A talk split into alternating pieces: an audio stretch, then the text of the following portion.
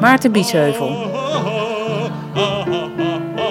Zijn beste verhalen, Je hoort wel eens van die onhandige mensen. gebundeld in een twintigdelige podcast. Ik geloof dat ik vroeger ook, en nu spreek ik van heel lang geleden, wel tot het onhandige deel van de mensheid behoorde. Vanaf 23 mei. Ik kon het niet langer binnenhouden en braakte het vloermatje tussen mijn voeten vol. bij de VPRO.